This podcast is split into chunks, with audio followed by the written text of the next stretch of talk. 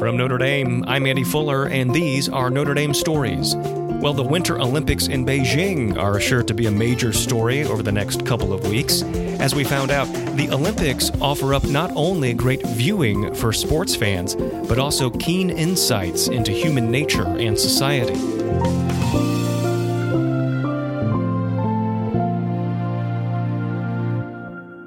To explore the Olympics through this lens, we turned to Cara Ocobock, assistant professor of anthropology and director of Notre Dame's Human Energetics Laboratory.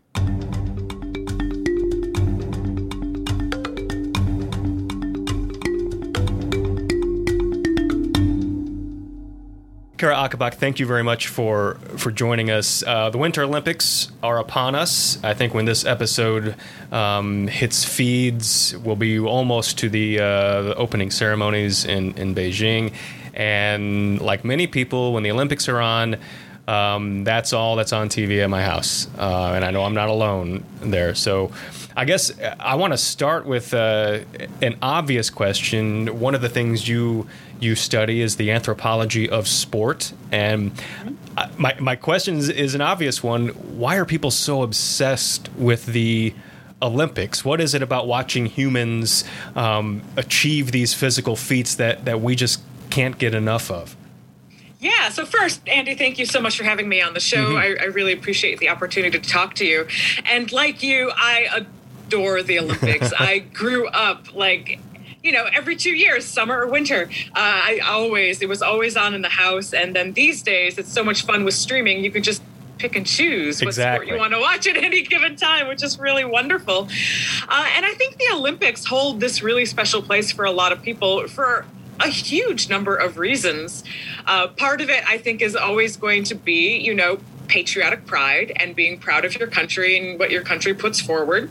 Uh, and then there's also, you know, the intrigue that comes along with that of how different political and national tensions, international tensions yep. end up playing out in, during the Olympics. And we've seen that. We saw that this past summer, and, and we've seen it basically every Olympics. There's there's some international drama going on that, that takes place on the, the biggest stage in sports. Uh, but from kind of the, the biological aspect, it, it really does become this question of what are our limits? And mm. the Olympics really allow us to see that in, in full display of how hard can we push our bodies or how fast can we push our bodies depending on the sport. And we all relish in in I think if not just witnessing what our human bodies, which we sometimes consider to be frail and uh-huh. weak, like what we're actually capable of the strength and the speed and the power and and the coordination and all of that it's amazing to see it on display. And i think it also gives some of us hope that hey you know there are people who can do this and maybe i can't be at that level but i can certainly give it a go. Right. Uh, so yeah there's the awe and wonder of it but i think also the inspiration Right. Yeah, I remember watching um, four years ago, I think like the luge or the bobsled or something like that, and thinking to myself, "There's just no way humans should be going that fast down ice." Um, and yet we did, and we do. Uh, we're fascinated first. by it. Exactly. skeleton. Yes. Um, right. Well, you mentioned um, some of the political intrigue, and I think that's a, a good um, reminder that uh, you know sports can be a mirror of of life in good ways and and, yeah. and bad ways.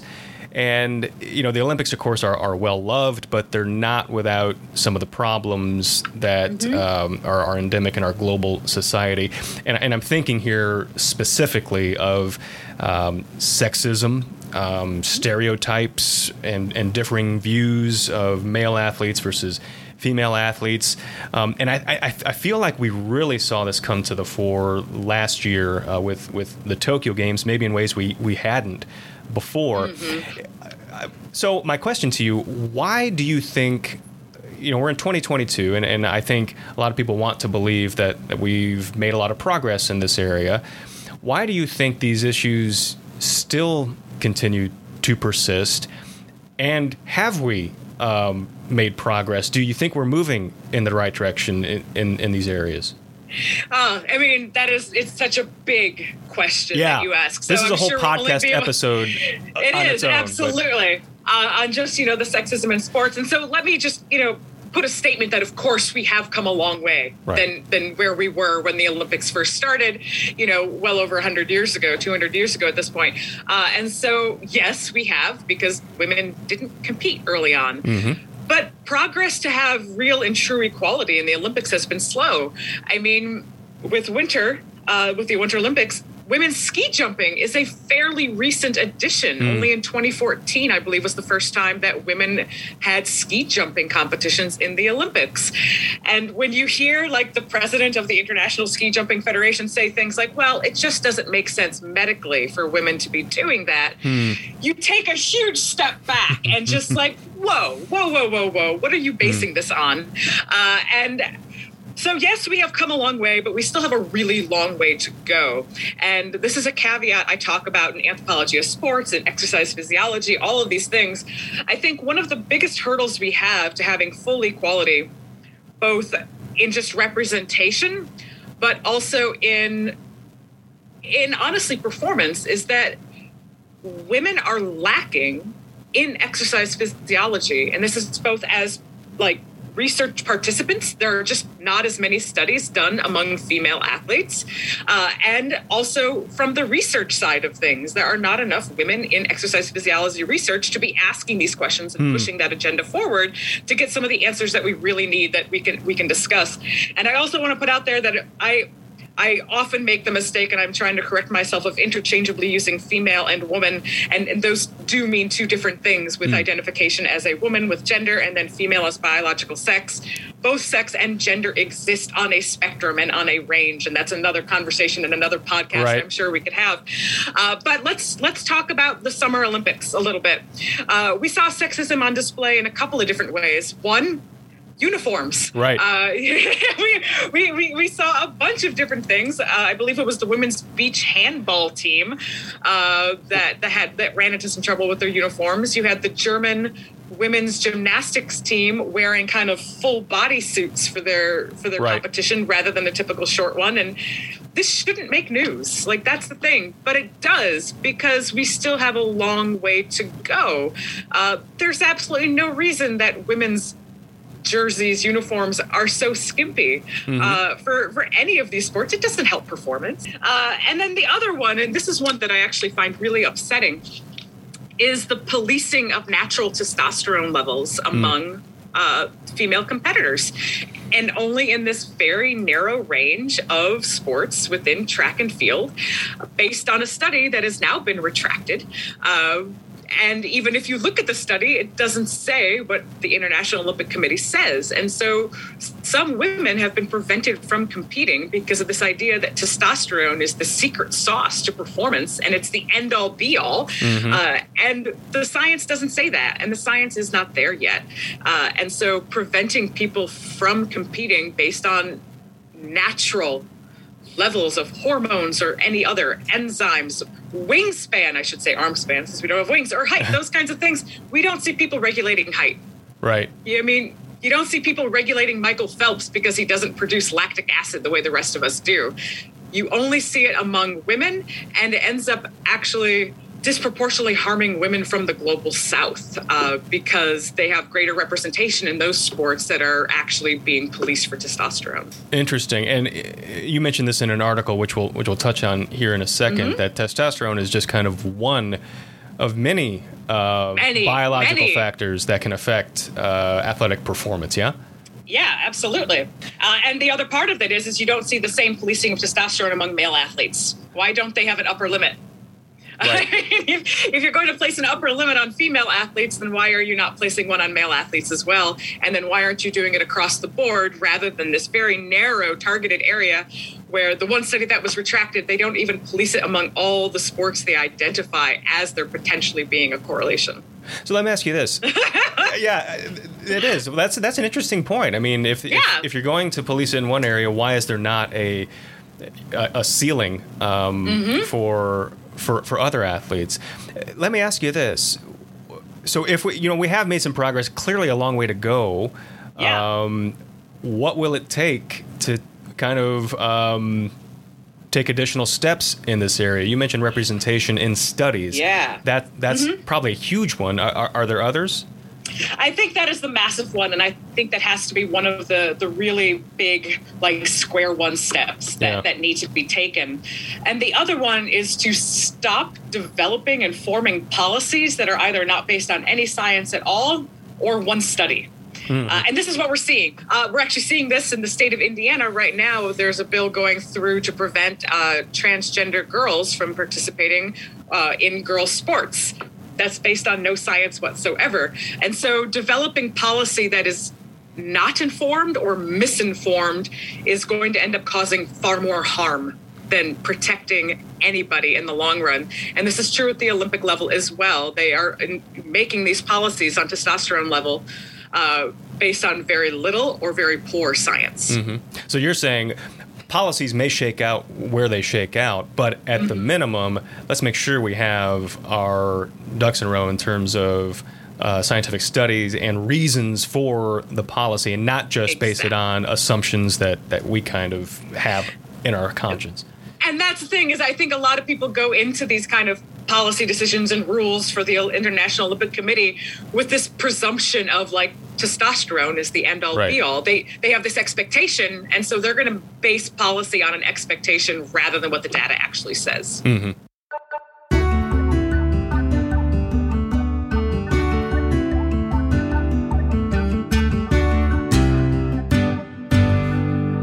So, um, I, I mentioned the article. You've, you've written extensively on this, actually. I, I want to focus on, on one article um, that you wrote last year, I think around um, the, the Summer Olympics. Yeah? And, and feels like 10 years ago at this point yeah, I'm sure. Well, Yeah. part of that I think is um, it, it's a year ago, but in pandemic years, it, it may feel it may feel like like quite a bit more.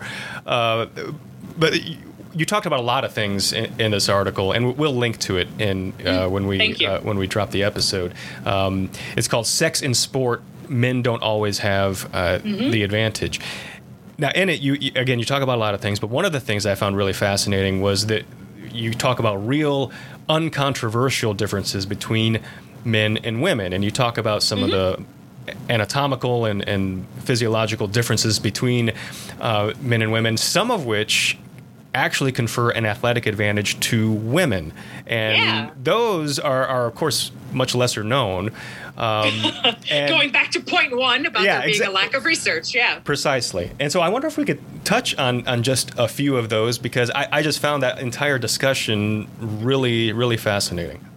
Yeah, and, and and this is again one of those things that perhaps every single thing I wrote in that article could end up being wrong once we actually get the research we need to demonstrate one way or the other. Right. And so I, I think one of the really important ones is you know we had this discussion about testosterone. Well, let's talk about estrogen. Hmm. Uh, and so for for all listeners out there, I want to dispel a myth that testosterone equals male and estrogen equals female males and females both have testosterone and estrogen, and there are overlapping ranges between males and females, and we all need both to function properly. So that's a myth I want to get out of the way now. it is it is true that females on average have more estrogen than males do, uh, and estrogen turns out to maybe just not be this reproductive hormone that we think of that a lot of people associate with.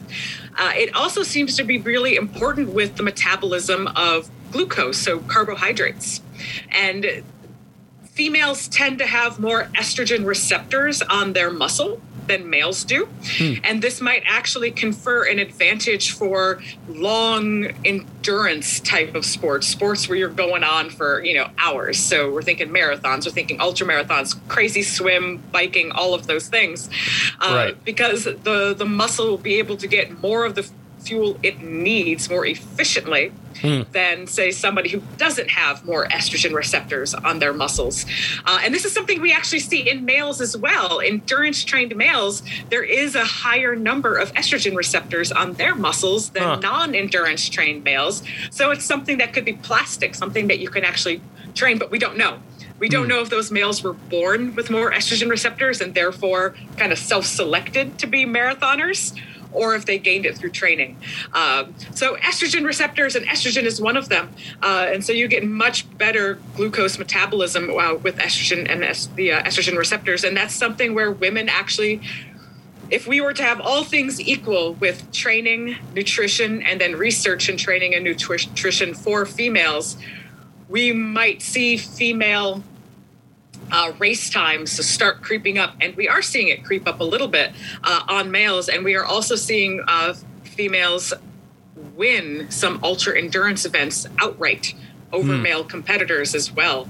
Uh, so we're seeing it with bike races, swimming, and then some you know crazy ultra endurance running events too. Right, the stuff that I would put firmly in the aspirational. Uh, category for I, myself anyway. I, I, I, wouldn't even put it in aspirational. I'm not touching that. Right right. Okay. Good uh, good. What i think there, there was a, there's a discussion on um, fast twitch muscle mm-hmm. fibers which i found really interesting as well. Could you, could you talk a little bit about that? Yeah, so this is going to be an oversimplification of things, but in everybody's body, there are roughly three types. There are more than three types, but we're going to do the blanket three types of muscle fibers. There's the slow twitch, there's the fast twitch, and then there's kind of the middle of the road mm-hmm. uh, muscle fiber type. Uh, so the slow twitch and the middle of the road muscle fiber types need oxygen to do their work. Uh, the slow twitch is very good for endurance. So basically, everything we were just talking about.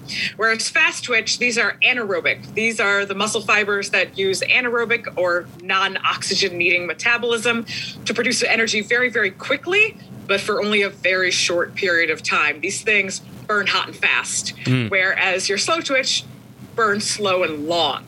Uh, and so your fast twitch fibers, think of your power lifters, think of your sprinters, your Olympic lifters, those kinds of things. And then slow twitch are your endurance runners. Gotcha. Where that middle of the road one, it still uses oxygen and it's it's middle when it comes to how much energy it produces and how fast it produces it. But we are getting some evidence that that middle of the road muscle fiber can be trained to behave more like slow, slow twitch or more like fast twitch. Mm. And so you so you can train that that type of muscle fiber to to behave a little little bit more like one of the others. So you can improve despite being limited in your initial starting point of slow twitch to fast twitch fibers. Uh, what we are seeing, uh, evidence so far, is that females tend to have more slow twitch and males tend to have more fast twitch. So that would again confer an endurance advantage to females and kind of the, the, the quick power advantage to males.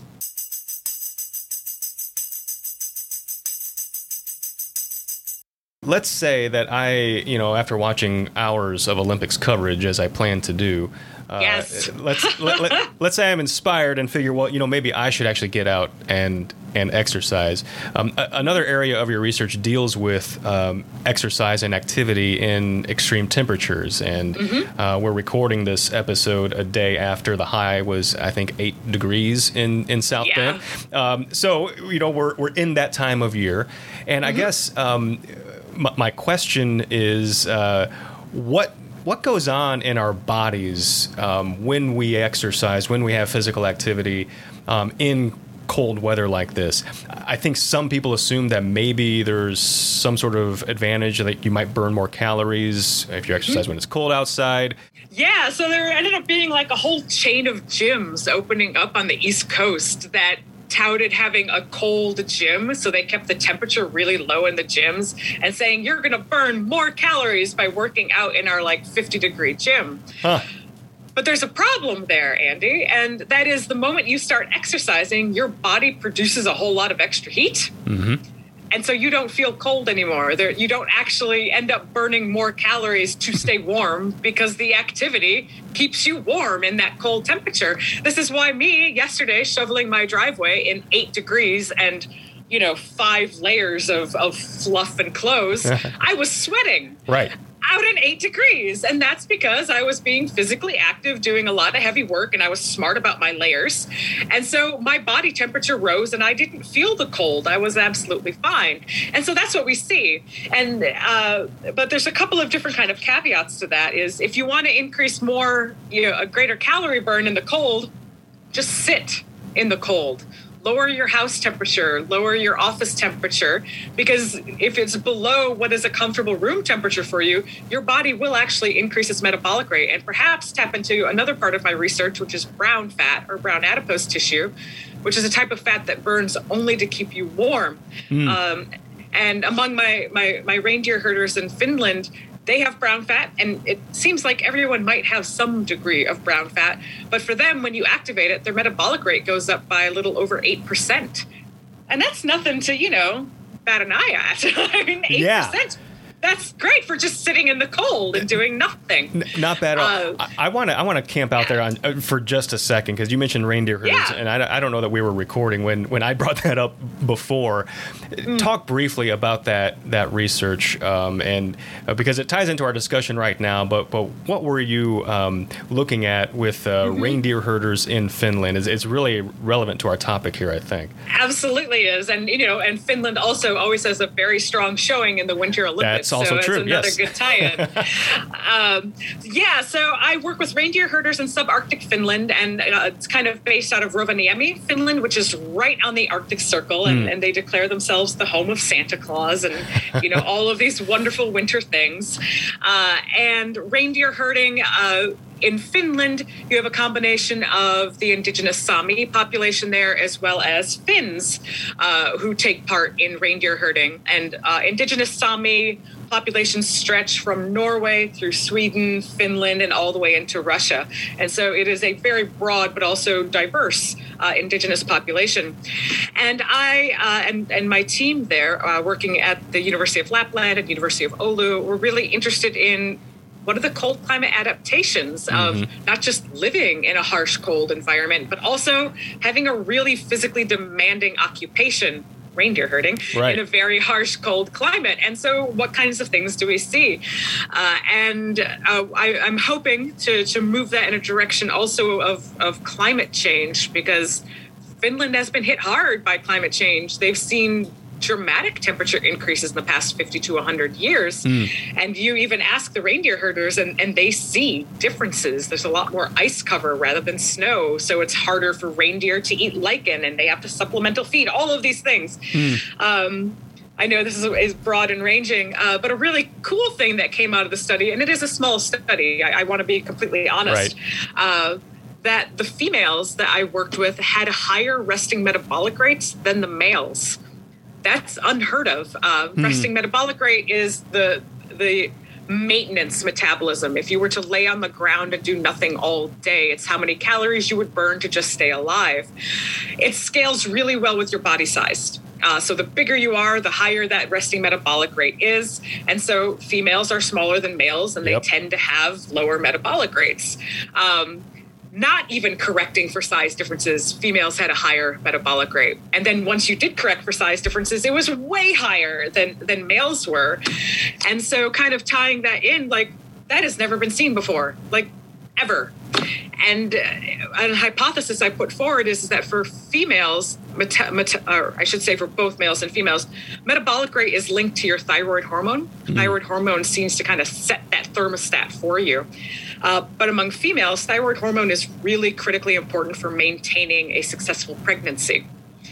And yeah, so there's a couple of links and things going on here. And so any change in the environment in which your environment might be getting warmer due to climate change, perhaps your body starts lowering that thermostat. You don't need as high of a metabolic rate to stay warm. It's it's very common to see higher metabolic rates among cold climate populations. Uh, and so, Finland experiencing climate change, like other places, perhaps that thermostat is being set down a little bit, and we're seeing a, uh, a lower metabolic rate in males. But females might be more resistant to that kind of change because of the dual demands of pregnancy. Uh, and so the hope is to be able to go back out there, right. measure thyroid hormone levels, maybe get hospital uh, yep. data on thyroid hormone levels among pregnant women, uh, and kind of go from there. That that is fascinating, and I'm I'm glad we kind of uh, unpacked that a little bit because that's we talked. You know, we've probably come across a half dozen podcast episodes in themselves in, in, this episode. but no, that's that's uh, that's all that's all great. That's that that's that's really fascinating. To bring it back to, to what we were talking about, which is yeah, um, uh, uh, which is how your body responds to, to cold temperatures. So if you want to burn more calories, rest. Um, in in cold temperatures, not necessarily this um, you know magic of uh, exercising in cold is going to to to burn more calories, right? Correct. And then the other caveat to that is uh, that exercising in a winter environment might be the best way to put it is actually very metabolically demanding and it's not so much the cold but it's the snow. Yeah. Cross cross country skiing and snowshoeing are very physically demanding activities, as is snow shoveling. That is a huge, huge, huge calorie burner.